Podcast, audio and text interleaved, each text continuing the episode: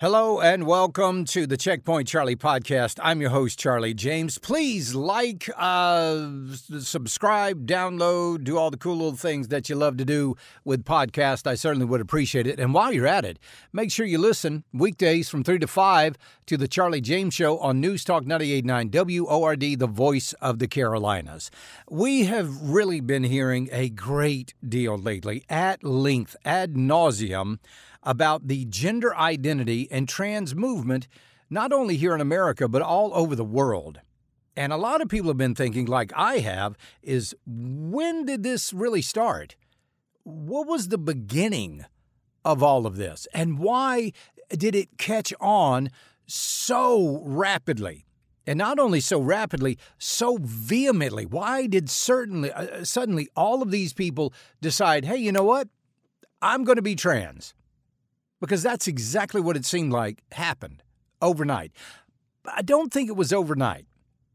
Now, if you look it up on the internet, you Google something like when did the trans movement start, it'll take you back to the late 1950s and 60s. Um, the 1959 Cooper Donuts riot in Los Angeles. I'm not making any of this up, by the way.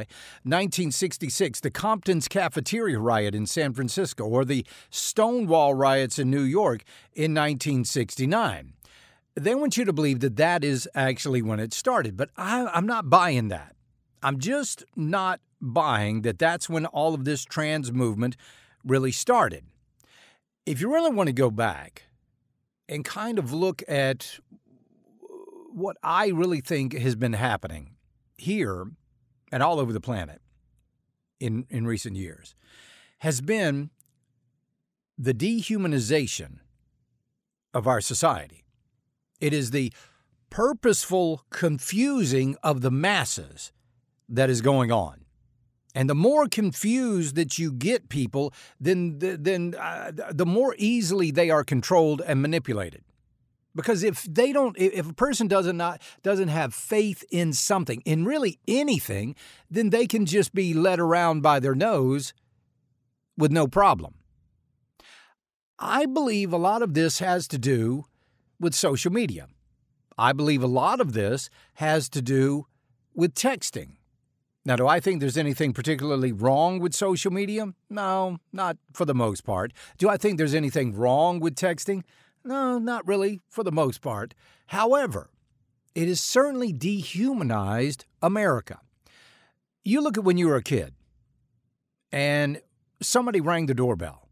Oh, somebody's here everybody would rush to see who it was. And it might just be a neighbor dropping by to say hello or to see how you're doing or maybe to bring over a basket of cookies or whatever.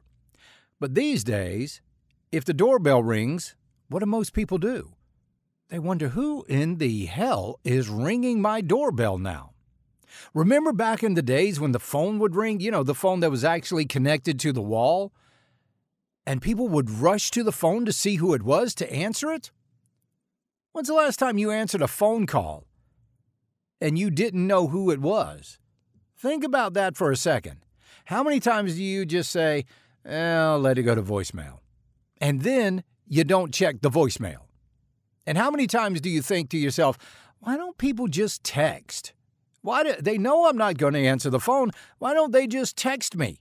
They know that's how I like to communicate because we have been depersonalized in our society. Interpersonal communication is becoming a more and more rare thing in our lives. That's why my wife and I love the neighborhood that we live in. We really, really do. Had a neighbor just drop off a card the other day after uh, after I won the uh, South Carolina Broadcasters Association uh, News Talk Show of the Year. Just dropped off a card. Saw my wife walking the dogs. Hey, check your mailbox. Had another neighbor not long ago, well, it was about last year, just had some extra soup.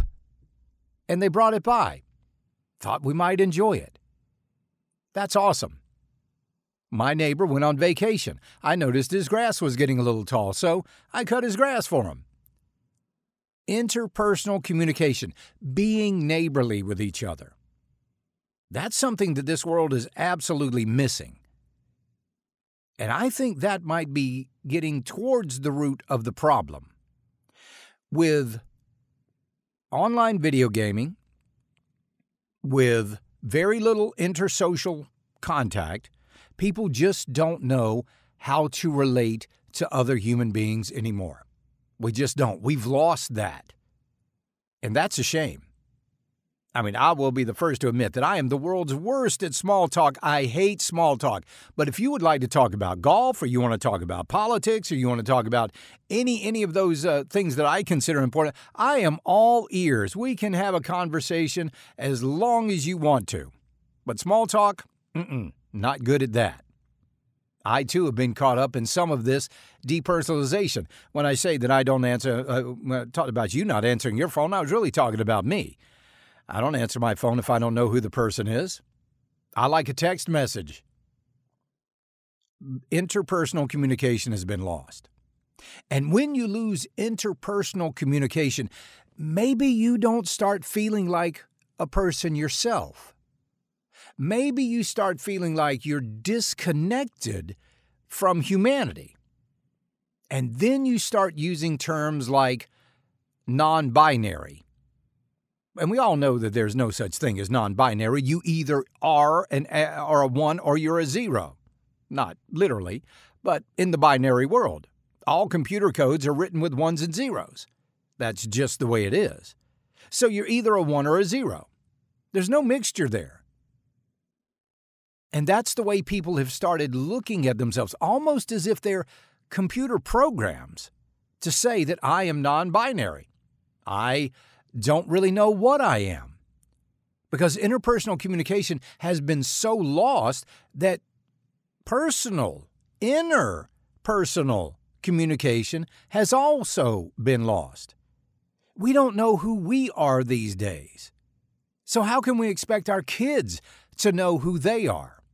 Well, sit back and look at everything that's going on with this trans movement and just how important it all of a sudden is.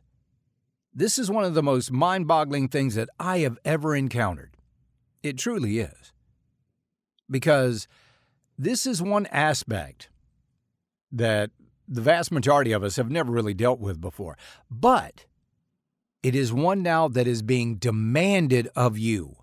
Not only do some people in our society believe that they are a gender different than the one they're born with, but they want you to believe it too. They want you to go along with it.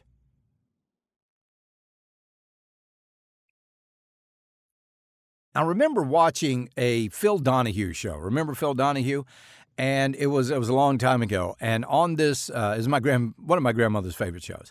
And uh, we were watching that show, and they they had this woman on, and this woman felt like her leg did not belong to her. And the audience could not believe this. Oh my goodness, what is this woman talking about? She wanted her leg to be amputated. She was begging her doctor to amputate her leg. And that is actually a psychological um, problem there. It is called, what is the, the name of this? Um, body integrity dysphoria. This is a disconnect with the body and the brain, where the brain does not recognize or doesn't accept a certain body part. So the person wants the body part removed so that they will stop feeling like this. That used to be treated as a psychological disorder, but apparently it's not really treated that way anymore. Especially if that body part has to do with genitalia.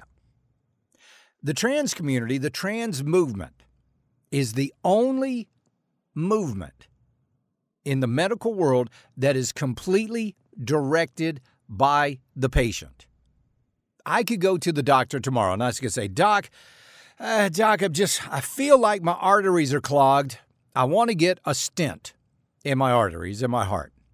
And my doctor would say, "Okay, Charlie, well, we'll do an EKG and we'll shoot some dye up the uh, the artery in your leg, see if we got any blockage up there. Let's let's see what's going on."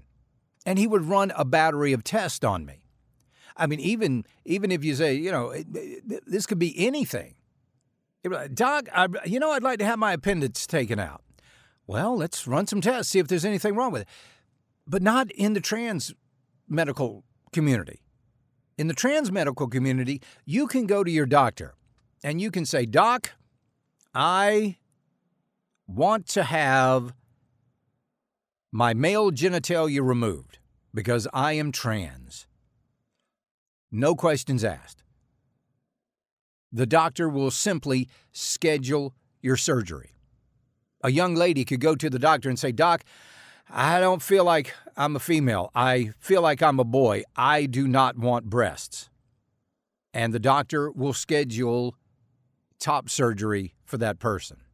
It's literally just that simple. Again, the only field in medicine right now where the patient drives the care.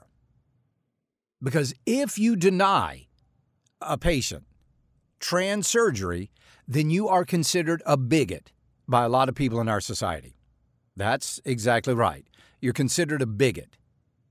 You're considered transphobic or whatever it is that they want to call you these days. And there are a lot of people that don't want to be called those things. But even more so, it's more it's more devious than that.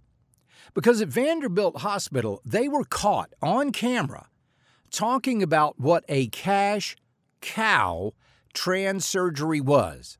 Because not only is the trans surgery expensive, but the follow up care is also expensive, and there's a lot of follow up care. This video blew the world up. In fact, Vanderbilt, uh, Vanderbilt had to stop their child gender transition surgery center. They no longer do that. And good, I'm glad. I'm glad they were exposed because they weren't really looking out for the patients, they were looking out for their own bottom line. This is a money maker for hospitals around the around the around the world now. Not just here in America, around the world. In fact, in, in, in North Carolina, there were three hospitals, three hospitals that put out their age limits for transitioning children. One hospital was four years old. Four years old. The other was three years old. And the last one, two years old. They want you to believe that a child at the age of two knows whether or not they want to be male or female for the rest of their lives. That's unacceptable. I don't know any any anybody with any common sense that would say, "Yeah, that sounds about right." 2 years old? Oh, absolutely. Yeah, they can make a decision that'll affect their, their entire lives. No, it can't happen. I was reading a story the other day about Britain's first uh, trans couple. It was a biological male and a biological female. The biological male was now the trans female, and the biological female was now the trans male. And they had a child, five year old child. And then they said, and our child is transitioning too. Well, that just made me feel really good, and I'm sure it does you too. There's no way a five year old child can be able to tell you honestly that they are transitioning. It's just, this is child abuse at its worst. Because this child, you know, was taught this behavior. Saw another video of a young, it was a trans girl. I guess it was a, I don't know, I get confused. It looked to be a female. And this female was asking a young child, very young, looked to be about two years old, if they were a boy or a girl. Are you a boy or a girl? Are you a boy or a girl? Are you a boy or a girl? And then the child said, I'm a boy. She said, No, you're a girl. You're a girl. Forcing this on this child. Is this what a common sense society does? No, it's not. But again, you have to go along with it. Because if you don't, you're labeled a bigot. If you don't, you're labeled anything they want to call you. Folks, what's going on in the world today has got to stop. It really does. Now, I read a story, uh, I talked about this on the air. There was a coach in Pennsylvania that is trans, biological male, identifies as a female. Decides this coach wants to go in, uh, as tennis coach, by the way, this biological male tennis coach, wants to now go into the girls' locker room while they are changing. And when parents have an issue about this, well, guess who's the bad guy here? The parents are. You do have some brave people out there. Riley Gaines is speaking out against this. Some members of the NBA are speaking out against this. Even Martina Navratilova is saying, no, uh, men competing with women in athletics, that's where we draw the line. But we should have drawn the line a long time ago.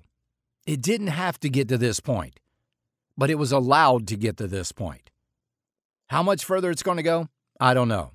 But I do predict that one of the biggest fields in medicine in the upcoming years is going to be detransitioning.